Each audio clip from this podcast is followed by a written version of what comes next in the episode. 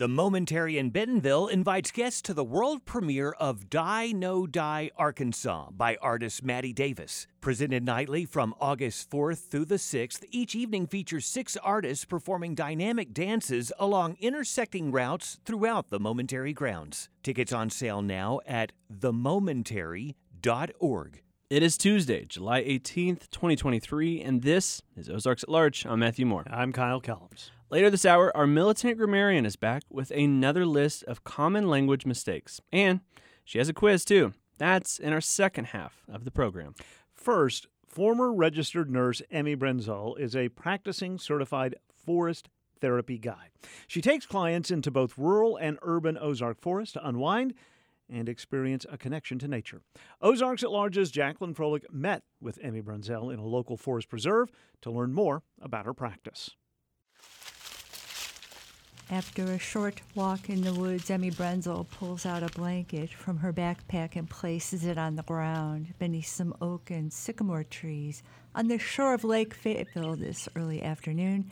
She's accustomed to spending time in forest habitats, working with individuals and groups. I am a certified forest therapy guide, and I was certified through the Association of Nature and Forest Therapy. And this ANFT, or the Association of Nature and Forest Therapy, trains guides around the world to take people out into nature so that they can reconnect with nature and reap the benefits, the health and wellness benefits that you get from being out in nature in the forest. Brenzel relocated from rural Wisconsin to the Ozarks 20 years ago after falling in love with the place, she says. She has over 30 years' experience as a registered nurse, specializing in geriatric and hospice care, engaging in clinical trial research, and eventually transitioning to holistic health and wellness coaching. The whole reason I went into nursing was really to teach people how to be healthy, teaching people how to work with them, themselves and their own behaviors and their choices in life to maintain their health. Three years ago, she enrolled in a six month program to become a credentialed forest therapist. Where you're meeting every week and then you're meeting uh, in between meetings with other trainees to practice your skills. There's a lot of research involved in the area that you're intending to practice to learn about the environment, to learn about the hazards, to learn about the watersheds, to learn about the history of the land. Forest therapy can involve various approaches. So, forest therapy is an evidence based, a holistic practice that uses immersion in nature to promote health and wellness. And what the Forest Therapy Guide does is through activities by way of invitation, we introduce people to the natural world. And we use invitations because an invitation has that flexibility where a person can interpret that activity in a way that they're comfortable with. And, and then between those activities, we get together and really share as a group the observations that they may have had in, again, a safe space. So the guide is there to maintain the safety in the space and to promote the interaction in a safe manner. Brenzel conducts individual therapy as well as group therapy, which she says can enhance the experience through shared dialogue. So I want to be clear that forest therapy is not a mental health or therapeutic intervention for specific psychiatric illnesses. What it is, is really about more generalized health and wellness. It is a mindfulness practice that really allows people to connect with themselves and to connect with nature on a deeper level. The sessions don't involve hiking but rather mindful walking, where participants are first oriented on Ozark's ecoregion and cultures. Typical walk starts out with just an introduction to the land and an acknowledgement of the land to really recognize the indigenous caretakers of the land and to honor them. So, because this is a land based practice, it's really important to start out with that. And then we talk about the history of the land because the energy of all the peoples and the events that have taken place are part of that land that we're walking on and we're visiting in that moment. And then we talk about interesting things like the watersheds and how the rain that falls, like on Mount Sequoia, the water, depending on what side of the mountain, goes on two different watersheds. And how watersheds are globally interconnected. Brenzel then introduces participants to the origins of forest therapy, which are found in Shinrin-yoku, or forest bathing, a contemporary ecotherapy practice made popular in Japan in the 1980s. Participants are encouraged to practice mindfulness, quelling mental chatter, instead focusing on wind through the trees, forest fragrances, songbirds, and the drone of insects.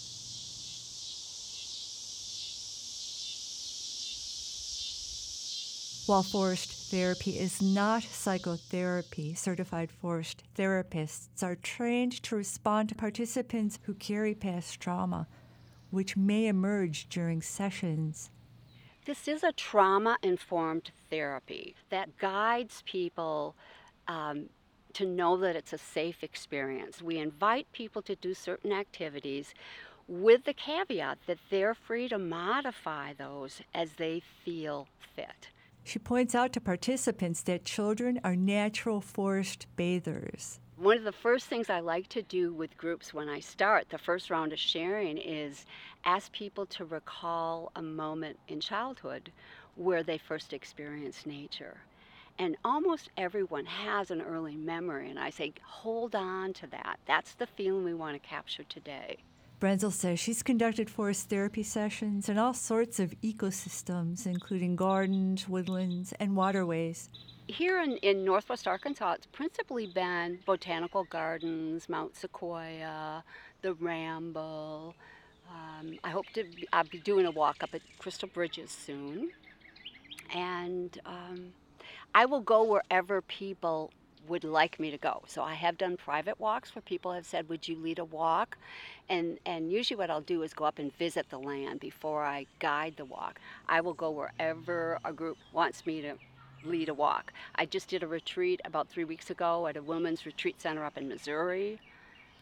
So it's it really depends on where people are interested in having the service. According to the International Journal of Environmental Health Research, time spent in parks and urban forests can have a positive impact on a person's well being, including reduced blood pressure, heart rate, and stress hormone levels. Emmy Brenzel, who can be found at ozarkforesttherapy.com, is leading two forest therapy walks in the Lower Ramble, a constructed woodland trail adjacent to Fayetteville's Public Library on Thursday, July 27th from 10 to 12, and again Friday, August 25th from 10 to 12. For Ozarks at Large, I'm Jacqueline Froelich. This story and all the items on Ozarks at Large can be found at ozarksatlarge.com. And you can also keep up with everything we do here with the daily Ozarks at Large newsletter that you can receive for free every Monday through Friday just by signing up at kuaf.com. If you have a business or organization within KUAF's listening area and want to support public radio while connecting our thousands of engaged listeners with your services, consider becoming a KUAF business member today. Starting at just $500, you'll be linked on our business members directory and mentioned during our spring and fall on air fund drives. Sign up today at kuaf.com. Later today on our show, how a memorable introduction to the Kings River developed into a lifelong passion. Uh, my dad, of course, didn't know I was following him, and I stepped off into a deep hole. Ooh. and uh, and it still gives me goosebumps thinking about it. And I can still close my eyes and envision the ripples of the water in the minnows slowly, you know, swimming in front of my eyes. Randy Wilburn talks with Doug Allen about his book devoted to the Kings River. An excerpt from Randy's I Am Northwest Arkansas podcast ahead. The Buffalo River will be the centerpiece of a celebration at Compton Gardens and Arboretum next month. The event, in honor of the 111th anniversary of Dr. Neil Compton's birth, will include a screening of the film First River, a documentary exploring the Buffalo River's designation as the first national river in 1972. Neil Compton, physician of obstetrics and conservationist, widely recognized as the founder of the Ozark Society. Its original goal was to stop the construction of two proposed U.S. Army Corps of Engineer dams on the Buffalo. The movie will be shown at the Gardens, actually inside what was once Dr. Compton's home at 312 North Main in Bentonville. That's taking place Saturday, August 12th at 10 in the morning. Kyle, I gotta be honest, this is the first time that I realized that Compton Gardens is named after someone whose name was Compton. There you go. Learn something new today on Hang Ozarks with at me. Large. There you go. Lake Dardanelle State Park will host its Arkansas River Cleanup on Saturday. The cleanup, held in conjunction with the National River Cleanup, is also part of the Centennial Days of Service series, where you can earn prizes for volunteering in Arkansas state parks. Registration will begin at 8:30 a.m. at the Lake Dardanelle State Park Visitor Center, and kayaks will launch at 9 a.m. Lake Dardanelle State Park will have their fleet of kayaks free of charge available for volunteers to paddle along the shorelines to remove trash from areas that are otherwise difficult to reach. Morning Edition from NPR News doesn't just tell you what's happening across the country and around the world. We go there so you can listen to it for yourself, whether it's rafting surging rivers in California. Dig it in! Keep going! Or taking you to a legendary crab derby in Maryland. You got a squirt bottle behind you and a bobber, okay? Go there every weekday with Morning Edition from NPR News. Morning Edition tomorrow and every weekday morning from 5 to 9 on KUAF 91.3. This is Ozarks at Large. I'm Matthew Moore. I'm Kyle Kellums. There is an excessive heat warning for several counties in western Arkansas and eastern Oklahoma until 9 o'clock tonight. The National Weather Service predicts heat index values to reach near 114 degrees in Sebastian and Franklin counties in Arkansas and a half dozen counties in eastern Oklahoma. Northwest Arkansas is under heat advisory until 9. More of the same is expected tomorrow with Wednesday highs from 97 to 100 degrees across the region. The mayors of four towns in Carroll County are asking residents to tell them about their internet experience. The survey is part of an effort to help document the county is underserved with broadband coverage. It's in an effort to secure part of $1.3 billion in funding coming to the state. Sandy Martin, the chair of the Eureka Springs Mayor's Task Force on Economic Development, says the survey results may offer a more representative landscape of broadband services than do national maps to disprove the FCC maps because we feel that they're not accurate. They are basically a broader internet type base that show coverage, predominantly in our county, uh, satellite and Wi Fi because of the terrain and the geography. So we have a challenge to prove that their map is wrong and that we have more need in Carroll County than they have identified. Martin says so far the results of the survey indicate one in four students in the Eureka Springs and Berryville school districts are unable to access the internet at home. She says that increases to 65% of students without access to internet at home in the Green Forest school district. Of course, they have, and they speak 10 languages in their school district. And um, what what the school districts have done, they provide iPads for the kids, and they have put Wi-Fi on all the buses, but that doesn't help them at home. You know, so um, those are the kind of statistics we're trying to pull up. The survey about internet services can be accessed at libraries in Carroll County, through many churches in the county, and via the meal service delivery, the call. The Arkansas State Broadband Office has also started a statewide survey to calculate internet needs across Arkansas. Fayetteville based Marlon Blackwell Architects will design the Global War on Terrorism Memorial to be built on the National Mall in Washington, D.C. The Memorials Foundation selected Blackwell and his firm through a process that included more than 170 national and international firms. The organization received approval from the National Capital Planning Commission in April to proceed with the plan to place a memorial near the Lincoln Memorial. Blackwell is a distinguished professor in the Fay Jones School of Architecture and Design at the University of Arkansas. Another recent memorial in Washington, D.C., the World War I Memorial, was designed by U of A Honors College alum Joe Weishar. The head of Arkansas's Chamber of Commerce says the state should use part of a $1.1 billion budget surplus to pass more tax cuts. Randy Zook, CEO of the Arkansas State Chamber of Commerce, made his comments in an interview with Talk Business and Politics this weekend. Zook says the state's current budget surplus is partly because of previous tax cuts. Well, I think it gets reinvested a great deal of it, and that's exactly what's been going on, and that's part of what's generating these surpluses. The the past tax reductions translate into more money available for employers to pay employees, to invest in their businesses for construction purposes, new plants and equipment, and it's certainly making Arkansas more more attractive for capital investment. Governor Sarah Huckabee Sanders has said she wants to gradually phase out the state's income tax, though it's unclear whether she hopes to call a special session to more rapidly implement tax cuts. Zook says while the state's economy is doing well overall, businesses are still struggling to hire new employees. Well, the solutions all pretty much look the same regardless of which state you're in. Number one, getting more people off the sidelines and into the workplace. The the labor it's measured by the labor force participation rate and we've got a big gap in Arkansas between us and the national average. So that's a big opportunity for us in most of the southern and midwestern states. Zook says the state's relatively low labor force participation rate is due partly to a declining birth rate and baby boomers aging out of the workforce.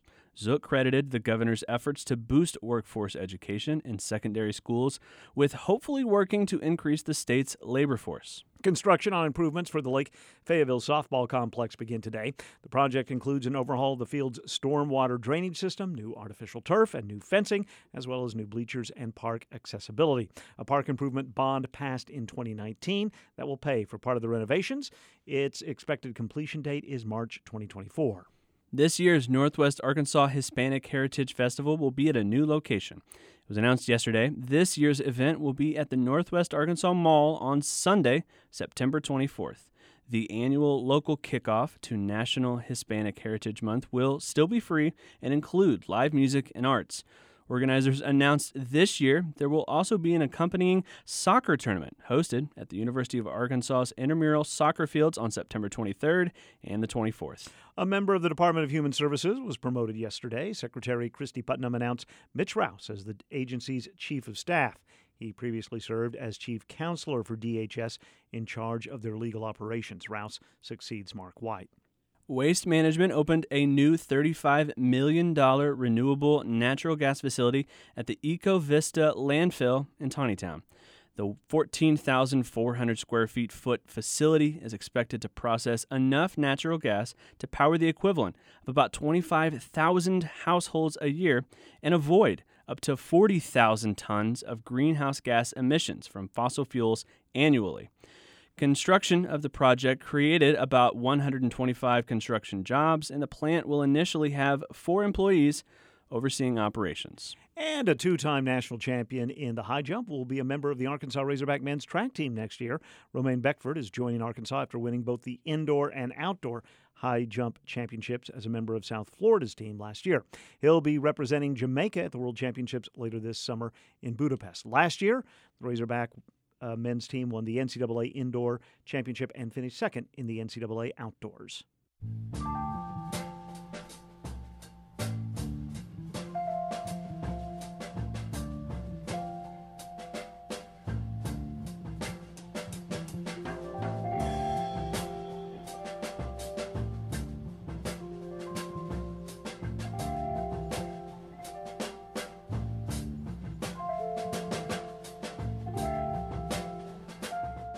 This is Ozarks at Large. The Buffalo River is beloved, and rightly so. But the Buffalo, the country's first national river, isn't the only waterway of note in the Arkansas Ozarks. Doug Allen grew up near the Kings River, and he has a deep admiration for it.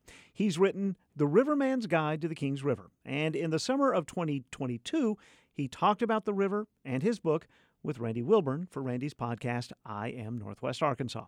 Randy recently reposted the conversation as a summer bonus, and this week we're listening to an excerpt from their visit. Doug Riverman Allen is not an author first. He's the owner of Jose's Bar and Grill in Tommytown. He says he makes tacos for a living, but the Kings River is his passion. I grew up on the river, so you know, during the pandemic, I had uh, I had talked to some friends. I think we may, may have even had a few beers, and they said, "Doug, gosh, you you know everything about the Kings River. You should write a book about it." And I was like, "Oh yeah, you know, I'll just write a book about it." You know, and uh, what's that saying? Uh, write a book. They said it'll be easy. They said it was far from easy. I think it was one of the hardest things you know I've ever done. Yeah, Um, there was many times you know I got fired up in the beginning, and I would write and I'd ha- I'd outline and and I'd get all excited, and then there was other days I just got really upset with it, got mad at it, threw it in the threw it in a drawer, and didn't pick it up for another couple months. And uh, so you know, writing a book is just not you know it was not easy, but you know it was something I knew a lot about. So you know I was passionate about it. I got myself organized. Fortunately, I had some great English teachers growing up. I don't know if they'd ever thought that I would write a book, but you know, I actually took some of what they were teaching me and and you know, I, I was able to put this thing together. That's awesome. So now, what is it about? And I know for people listening to this, a lot of people have heard of the Buffalo River. Right. Let's orient folks to where the Kings River is in Northwest arkansas Sure. You're originally from Eureka Springs. Yeah, I'm right? originally from Eureka Okay. Springs. So uh, within a five mile radius here in Northwest Arkansas, and that's the beauty about living in Northwest Arkansas. Within a five mile radius up in the Boston Mountains, you've got these wonderful rivers.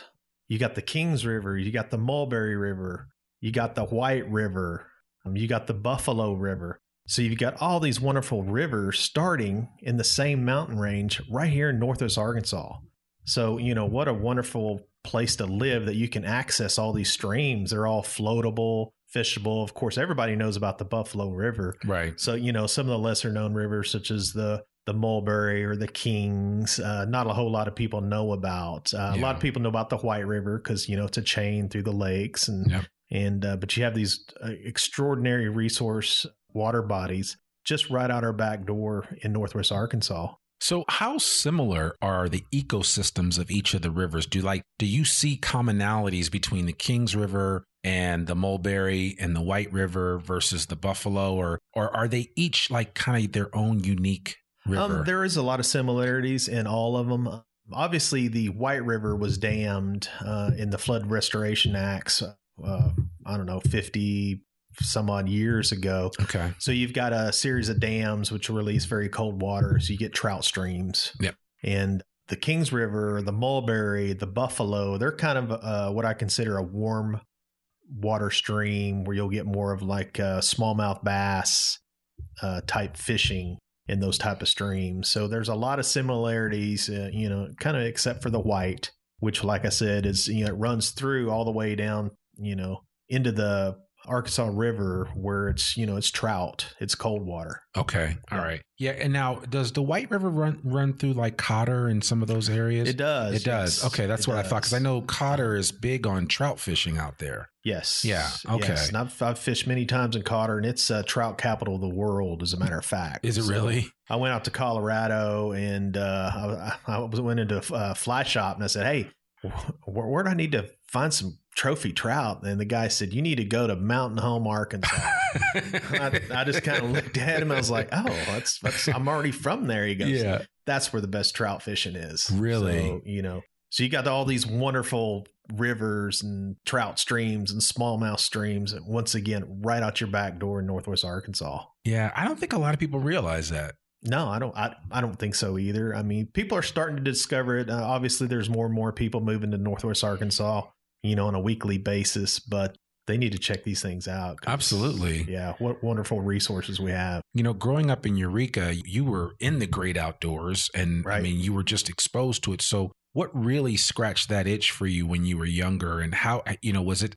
I know for me, I was a scout person. I was Boy Cub Scout, Webelo, Boy Scout. And uh, my scoutmasters were kind of really introduced me to the great outdoors along with a former neighbor, Mr. Scott, may he rest in peace. And that's how I got, you know, what what was it for you? Well, you know, my uh, I come from a family of uh, biologists. My, you know, my my dad was a microbiologist. My uncle was a marine biologist. Um, you know, we had always been around some body of water, fishing, lake, river. I mean, you name it. So we were big outdoorsmen, but mainly we gravitated toward water. So you know, as a young child, my uh, dad wanted to move to Eureka Springs. You know, he he drove through there, stopped at the Kings River, fell in love with it, and all of a sudden we moved there. So my very very first memory of being on the Kings River, and it, it gives me goosebumps thinking about it, was um, my dad had parked somewhere on the river near what's called Keels Creek, Mm-hmm. and uh, he decided he was going to take his fishing fishing pole and a bucket of crawdads that he and mom had caught, and he was going to walk down the river a little ways and catch a few bass. So I think I was four or five years old at the time. I may have been a little bit younger actually. So I looked at my dad. and said, "Man, this is cool dude with a fishing pole," and, and he had this bucket of crawdads, and they were. You know, it was cool just looking at the crawdads. So I started following him down the river. My mom didn't see it. And uh, my dad, of course, didn't know I was following him, and I stepped off into a deep hole. Ooh. And uh, and it still gives me goosebumps thinking about it. And I can still close my eyes and envision the ripples of the water in the minnows slowly, you know, swimming in front of my eyes as I was in this deep water hole, which I thought was deep. It was only four or five deep, and I was only a few feet tall. That's a lot for a little. but I was drowning. Yeah. I was I was drowning. So I just remember the calmness of it and watching the ripples and the beauty of the water and the fish, you know, then slowly everything started to get dark. And the next thing I know, I was on top of his truck, you know, and he was trying to get every bit of water out- of every orifice in my body, I think, while mom is over there, you know, giving him the what for, for Right. Right. for not watching his son and, and make him nearly drown. So oh my uh, goodness. that was my first experience of the Kings River, and I've had a attachment to that river ever since. Wow. So you know that wouldn't you know as a youngster that wasn't the only time that that we would go to the river. It was a regular basis. Every two three days we would grab our buckets and fishing poles and catch crawdads. My mom was she was the she had to be the world's best barehanded crawdad catcher I've Really? ever seen. She would see a crawdad, turn over a rock, snatch that sucker, and and put it in a bucket, and you know we would uh, we'd have a great time. And you know I didn't grow up with a whole lot of money, so you know we actually fished out of that river, you know, to put food on our table. yeah. So uh, you know not only was it a recreational resource, but we depended on that for uh, food on the table. You probably weren't the only family. Probably not. There's Yeah. a there's a there's a lot of people that have used the Kings River for that same reason. And uh, you know, it's kind of a funny I'm strictly catch and release now when I go Sure, fishing and I take people. We were so poor growing up one time, we had to eat fish out of that river for a month straight. I kid you not. Really. So we had a 50 pound bag of potatoes and we ate smallmouth bass and Ozark bass. Cooked every way imaginable. long ear, every way imaginable. what was the favorite recipe? Oh, it was just fried. It was Okay, cornmeal okay. and fried. That was you it. know, yeah. and that was Keep it. simple. Kept it simple, and, and uh, I was so tired of fish, Randy. I told myself, I said, if I ever make it one day, I am never going to eat another fish out of this river ever again. yeah. And I have never eaten one since. Really. Once I made it, I just That was I it. decided I wasn't going to do it. you weren't going to do So it. true story. I'm strictly catch and release. Okay. Okay. But uh, you know, the Kings River, it's it's just has such an impact on my family and just uh, you know my everyday life around Eureka Springs, and even today as I live in Fayetteville. So I still ha- I have a actually have a place over on the Kings River. Okay. It's very ironic. It's directly opposite of where I almost drowned as a kid. Really? So it's you know it's So it's a subtle reminder for so it's you. a subtle reminder. So it's just it's kind of odd that I, you know that I that I have a small cabin over there and on that river at that exact same spot. But Yeah. it's uh, you know when I'm not making tacos at the restaurant, I promise you I'm on that river somewhere. somewhere. Okay. Yeah. And you know, and it's so one of the things that you do that I, I really respect you for is that you give back to young people that sometimes aren't exposed to the river the way you were at your at that age. Right. Right. And so you have a program called the Riverman School for Kids. And I know for the past couple of years, it- for you know, twice a year you would take kids out to the river, teach them how to fish, show them, you know, the whole process so that they can not only learn how to fish but also appreciate nature and I mean, so could you talk just a little bit about that and what was your inspiration for that specifically? Sure, you know it was during you know during the first part of the pandemic, and these kids had nothing to do, nowhere to go. You know, I think the camps were closed and travel was restricted and all that kind of stuff. So I just put a put a camp together, you know, at my place on the river, and invited ten kids to come fish, and it, it didn't matter if they had any experience or not. So uh, a lot of the kids have never held a fishing pole. They've never felt the tug of a fish. They've never caught a crawdad, a hellgrammite. They've never seined for minnows. They've never experienced that. So, so you know, I had some sponsorship. I had some people that gave me some fishing poles, so the kids got to take home a fishing pole and a, a bag of lures and stuff like that. But uh, you know, they come over. We talk about the river. We talk about how to take care of the river. Sure. We talk about what's in the river. You know, then we go for a hike you know, it's not not just it's not easy going fishing. You know, sometimes you got to walk. So Yeah. I make sure they walk at least a half mile to get where we're going. You know, then we stop. We grab our buckets, catch crawdads. You know, we hang crawdads from our ear. It's called an Ozark earring. so we have fun with that. You know, we we we catch hellgrammites, which are a menacing. You know, they look like a centipede with big old kind of uh, uh, pinchers on the front. Yeah, I- so the seen kid, those. yeah, the kids, uh, you know, they uh, overcome their fears holding that kind of stuff, and then after that's said and done, we walk another two three hundred yards, and then we go fishing. We we uh, put the bait on the hooks, and then we catch smallmouth and long ear and Ozark bass. And these kids just you you should see the the look on their face when they catch a fish or they feel the tug on the line for the first time. The entire conversation between Doug Riverman Allen and Randy Wilburn can be heard at iamnorthwestarkansas.com or at kuaf.com. You can subscribe to the podcast wherever you get your shows. Doug's book about the river is titled The Riverman's Guide to the Kings River. This is Ozarks at Large. on the next episode of The R Word. Hosts Lowell and Dustin speak with Dr. Soong-Chan Rah, an author, pastor, professor, and advocate for racial justice in the Christian church. there is something called internalization, where the system is so powerful and the individual uh, internalizes what the system teaches. And this is what I talk about with narratives and imagination. Narratives, stories, uh, worldview, uh, ethics, ethos, culture, all of these things that become a part of the individual that they internalize from social narratives and societal pressure. You can listen to The R Word, a podcast that explores reparations' role in racial, social, and economic justice in the Christian church. For free at kuaf.com or anywhere you get your podcasts. This is Ozarks at Large. I'm Kyle Kellums. I'm Matthew Moore. All right, Matthew, summer is not over. No, not even close. Far from it. but I will tell you that this is the time of the year that when I was a kid, Mm-hmm. I would hate to see the newspaper arrive. We had a weekly back then. Mhm. The Baxter Bulletin was a weekly. And that last weekend in July or that first weekend in August when the supplements would be the back to school section Yeah, for Walmart yeah. or a you know store and it's like, oh, it was hard to deny. Yeah. And the summer days without school seem more precious. We're not there yet. Right. However, we've got a few things that tell us we've hit a milestone Mhm. in the summer.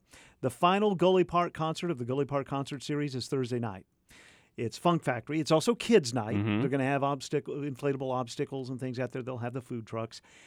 And if you're looking at your schedule and say, "Wait, what? This is the one that was postponed from Right, June, right. because of excessive heat." Yeah, it was excessive heat yeah, back then. Right. That that heat. Uh, it's seven to nine. Funk Factory under the gazebo, and it's absolutely free.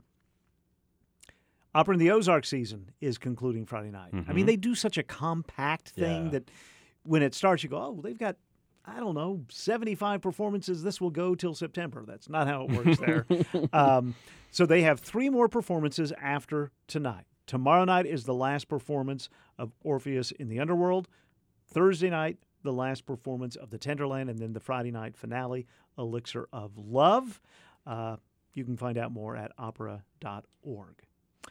And then finally, this has not really much to do with summer, but it is an approaching deadline. The Mhm. last time, the last day to see Diego Rivera's America at Crystal Bridges is July 31st. I wholeheartedly recommending recommend seeing this. Yeah, absolutely. This is Ozarks at Large. I'm Kyle Kellums. With me in the Anthony and Susan Hoy News Studio, Rachel Sanchez Smith and Anna Pope, reporters for Ozarks at Large. Welcome. Always a pleasure, Kyle. Thank you. And let me say congratulations. Thank you again. Wow. Um, congratulations because you are along with our colleague Jacqueline Froelich, multiple award winners, right, Rachel? We did. We did. This was multiple months in the making, and actually, we found out um, a few months ago that we had won the state awards, and we're still waiting on the national to be released and for us to be able to announce it. And and when you say state, this is from first you, all three of you won some awards from the Arkansas Press Women's Communication Contest for the state, and then the National Federation of Press Women. Yes. So for the state, for the Arkansas Press Women Awards, um, I won a first place in radio and television for um, a story about advocates organizing to spread awareness about over, the overdose epidemic, specifically about opioids, and also first place in the future of contraceptives. Jacqueline Froelich, our colleague, got also a first place um, in radio and television um, for her story Make or Break Year for Hemp Farming in Arkansas. And our very lovely Anna Pope also won. Yes, I won a second place award for a story about expanding water infrastructure and the need to expand it here in Northwest Arkansas, and uh, for you know waste in uh, uh, you know national and the national forest here. So yeah. So from those first place awards, um, if you do get first place, you automatically advance to nationals, and then from nationals came the rest. Okay. And for the national awards, Jacqueline won second place for her prepared report, um, and I won second place for the overdose for the overdose epidemic and an honorable mention for my reporting on contraceptives in Arkansas. And the two of you are working on stories now. Uh, Rachel, you've got the series about m- maternal mortality, uh, which we've had three parts. We'll hear the fourth one soon, as soon as it all gets wrapped up. And Anna, I know that you're working on more growth and impact stories. Absolutely, always and forever. They never stop. we don't stop growing. We don't stop feeling the impact. That's right. Absolutely. And uh, I just want to give a little shout out. I mean, these awards are super monumental, very important, and it, it's so nice to be recognized, right, for the hours mm-hmm. of work that you um, sometimes do and that people don't always see. Um, but ultimately, it's really about the sources, the stories, the people who are kind enough to share their stories, their lives, um, their frustrations, their celebrations. It's all about them, and it's a great chance to be able to talk about them and celebrate that. For sure. I think it's so important to highlight things that I don't know, that don't always get highlighted or don't always get talked about. And it's cool to see, especially things get recognized on a national stage as well. Thank you both, Rachel Sanchez Smith, Anna Pope. Congratulations. Thank you. Thank you, Carl Kellums. For a year now, the KUAF Lunch Hour has been bringing you the best in local music and local food once a month here at the KUAF studios. Now we're taking it on the road. KUAF is partnering with local McDonald's owner operators to bring you the KUAF Lunch Hour Summer Concert Series. It begins in late July and will include three tiny desk style concerts that will take place at different McDonald's locations across Northwest Arkansas, the River Valley, and the Green Country. These three concerts will lead up to a mini festival called Lunch All Day in September. Performances are set to include Steph Simon of Fire in Little Africa, country singer Joe West, and artist designer Tylo May. Get ready for a summer of fun, music, and great food. The KUAF Lunch Hour Summer Concert Series, sponsored by McDonald's, begins July 28th. Keep listening to KUAF, your public radio station, for more details. This is Ozarks at Large. With me in the Anthony and Susan Noy News Studio, Catherine Sherrills, our militant grammarian. Hello. Hello. Are we going to continue more words that smart we people are. confuse? We're back with some of the 38 word usage mistakes even smart people make, as compiled by Alvin Ward on the website Mental Floss. I love that website. Yeah, me too. This pair is a common one in lists like this, and to be honest, I n- never used one of the words before I saw the pair. So you know some troublemakers, don't you? I do. I do. Yes. well, they might be apt to flout local convic- conventions by the way they flaunt their eclectic apparel. Okay. So what two words am I'm concerned Flout about? Flout and font? Uh-huh. All right. Flout is to, as I consider it, disregard convention or rules. Mm-hmm. Flaunt is to show something off. Mm-hmm. Now, how are each of these F words spelled, Kyle? Uh, flout, F L F L O U T for flout, flaunt, Uh-huh. F L A U N T. Correct. Yeah. To flout, the word I seldom use, is to ignore the rules. Right. To flaunt is to show off. You th- you can think of flaunt as the longer, showier one, with that extra letter it goes around flaunting. But I do hear or read a lot of people saying someone flaunted the Oh, rules. yeah. Oh, yeah. And that would be, look at these rules, aren't they great? Yeah, which is not too likely. Which is not flouting them, no. Unless it's Sheldon Cooper. That's true. you might That's true. it. That's true. Kyle, I recently visited some friends whom I hadn't seen as a family in nearly a decade. The two girls were definitely teenagers, Mhm. sitting at the dinner table looking sullen or buried in their phones. But their mom did not let this phase phase her in the least. So a phase is something you go through and emerge from, ideally, and that's P H A S E. Mhm. Phase is when uh, you're not bothered by it. Yeah. F A Z E. Right, correct. I like that. Very good. Phase with pH, which can mean a process of change, is the more common word and usually the right choice, except in those situations where it means to bother. Right. Phase with an F is almost always used after a negative. So be tipped off if there's a word like isn't, wasn't, doesn't, that kind of thing. I Was wasn't not phased phased. by that. Yeah. Right. Mhm. Kyle, it's summer, Mhm. so I am loath to spend evenings outdoors because I loathe mosquitoes. How should I spell those homophones? Give it to me again. Okay. It's summer, so I am loath to spend evenings outdoors Uh-huh. because I loathe mosquitoes. And you are here telling me that those are two different words. They are. Oh, I'm waving the white flag early on this. Um, oh, right, because one might have an E and one might Mhm, not. That's correct. And they're different? They're Yep. used differently? Oh, this is news to me. Help me out. Without the E, Uh-huh. L O A T H, is an adjective meaning reluctant. I'm loath to. Sure. Yeah. Sure. and the other is like hate or dislike. Yes, well, disgusted, yeah. Right. Uh, loathe with an E is a transitive verb that means to be disgusted with. So you've got more recognizable words around Right. with the E than you do. Audibly, there's no difference. No. No. It's it's only s- Homophone. only spelling. Okay.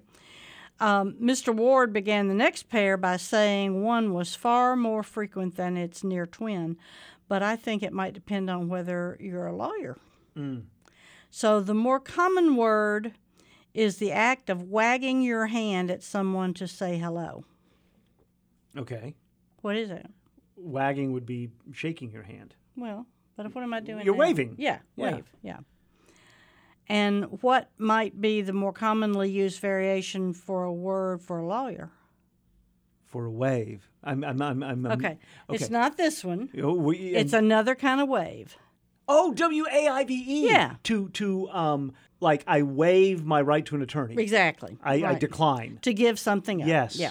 With lawyers, it's often meant to give up some of the defendant's rights. Right. For instance, when Donald Trump was arraigned, no one wanted to hear those 47 pages again, so the reading of the indictment was waived. Kyle, you can run both these things, but they have different meanings. How about running the gauntlet? Well, I think literally running the gauntlet was like a, a sort of um, you'd run and get hit. Mm-hmm.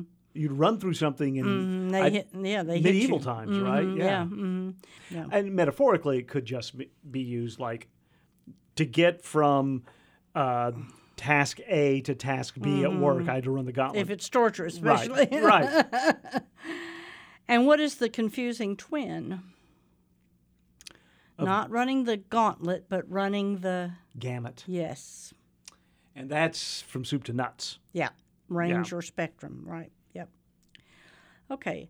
How do you spell the phrases? How do you spell the phrase sneak peek?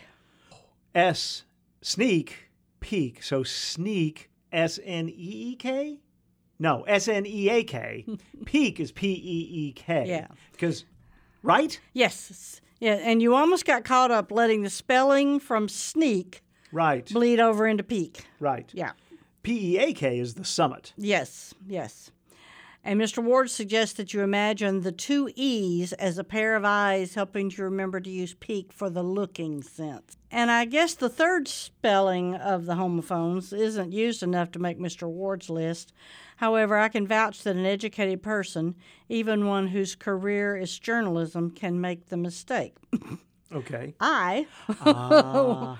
once applied for a Nieman Fellowship and wrote that At something. Harvard. hmm And, and wrote that something had piqued my interest. How would I have spelled that? Well, if it's correct. it's- Correctly. yes. P I Q U E D. Correct. Yeah. And while it should have been spelled with that, I spelled it P E A K E D. Your interest can peak. Yeah, well, I mean that's what I was Yeah. wondering. But my, yeah, my interest was piqued, and Right, that wouldn't work. right. Gee, I wonder if that's why a novice small town journalist didn't get the Nieman. I think that's it. I think that was that was what was between you and the Nieman right there. Okay, Kyle, what does fortuitous mean? I am of two minds on this. I think fortuitous means uh, some sort of happenstance luck, as as Like a- fortune would have it. Like a lucky accident? Yeah. No. Ah.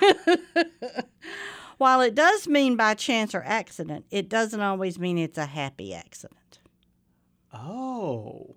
It can be a sad or tragic accident. Having lightning strike your house and burn it down is not a lucky event, but according to your insurance company, it will be covered because it is fortuitous or unforeseen. Holy cow! Yeah. Did not know that.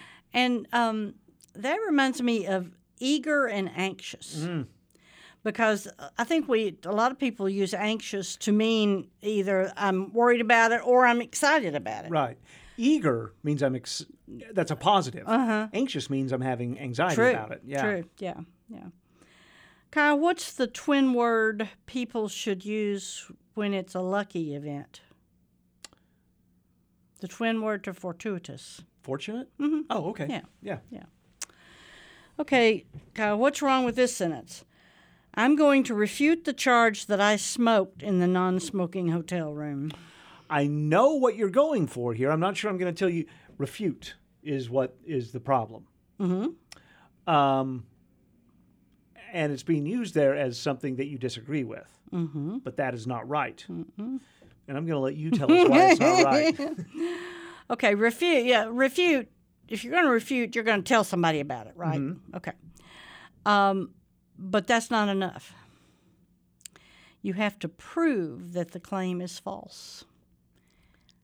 It's not. It's not. You don't go to somebody and say, "Figure this out." I here look. Uh, they burned my pillow or whatever. So you have to have proof to refute it. hmm And finally, today, Kyle, one of my favorite pairs, flack and flack. Mm-hmm. If someone's giving you grief, you might say, "Don't give me any what."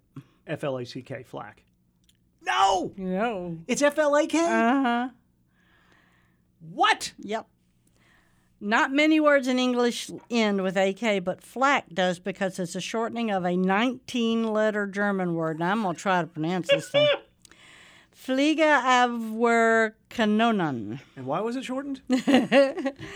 meaning an anti aircraft gun. Flak Ah. is artillery fire, and by metaphorical extension, criticism. Don't give me any flack. F L A K. Well, what's F L A C K? That's your our PR buddies. I have had those two completely oh, really? wrong. Oh, you you used FLAK for PR folks. Yes. Oh, yeah, that's flipped. Ha!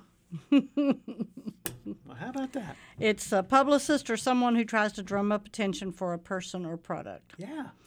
Well, Kyle, we have one more week of Mental Floss's 38 word usage mistakes even smart people make. Stump you next week. I'm sure you will. Catherine Sherrills is our militant grammarian.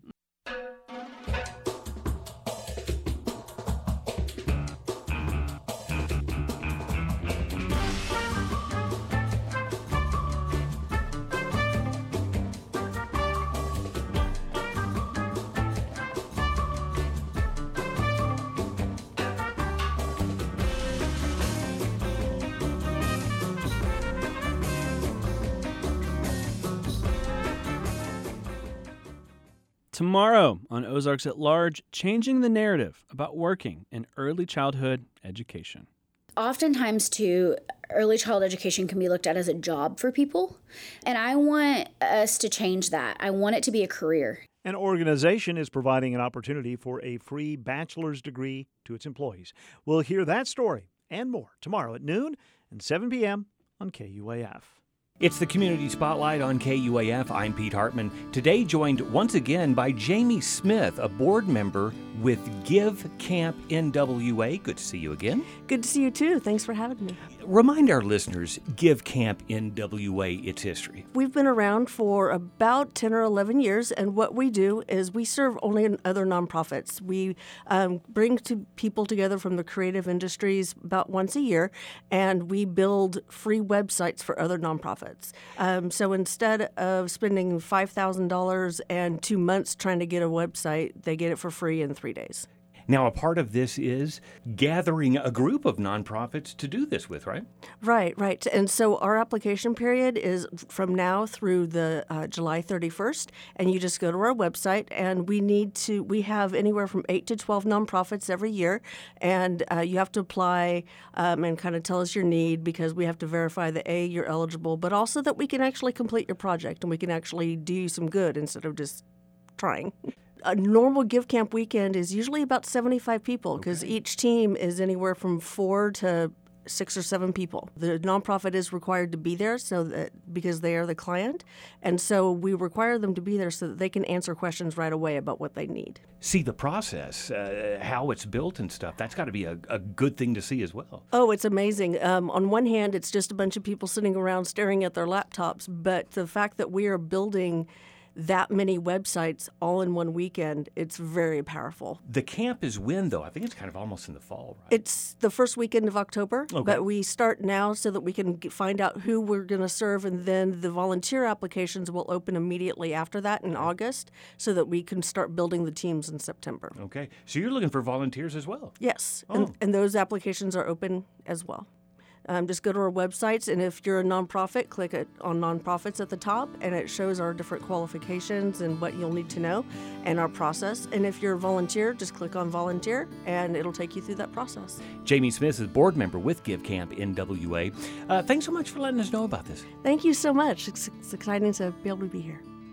And that website, givecampnwa.org. It's the community spotlight on KUAF Public Radio where your voice matters. This is 91.3 KUAF, Fayetteville, Fort Smith, Springdale, and Fallsville. KUAF is a listener supported service of the School of Journalism and Strategic Media at the University of Arkansas. Contributors today included Jacqueline Froelich, Randy Wilburn, Pete Hartman, and Catherine Schultz. Matthew put today's program together inside the Bruce and Ann Applegate News Studio at the Carver Center for Public Radio. Additional reporting today was conducted by the newsroom at KUAR in Little Rock. Special thanks to Rachel Sanchez Smith and Anna Pope for stopping by the show today. Congratulations to Rachel, Anna, and Jacqueline Froelich for their recent statewide and national journalism awards. Yeah, it's it's it's a good reminder. I, was talking about this with a friend that it's a good reminder that this local journalism that we get to do it matters. Uh, people recognize it, um, and uh, it's good to have support from uh, our listenership for people who you know give us money, help support this public radio station, and uh, and we put out good work. And it was important reporting about um, overdoses, water infrastructure, things that really matter. I mean, there are a lot of things that really yeah. matter, but these were stories. So I'm, and I'm incredibly honored to work with the people I work with. Absolutely. We will be back with you tomorrow at noon and 7. You can always listen to us when you'd like if you subscribe to or download the free podcast of Ozarks at Large. You can find that at ozarksatlarge.com, at KUAF.com. And you can find it in your podcast player of choice. All right. I'm Kyle Kellums. I'm Matthew Moore. Thanks for being with us. Be well. The Scott Family Amazium in Bentonville invites families to play and make amazing memories this summer. Discover hands on experiences for all ages, all summer long. The Amazium is open every day except Tuesdays. Hours, upcoming programs, and more at amazium.org.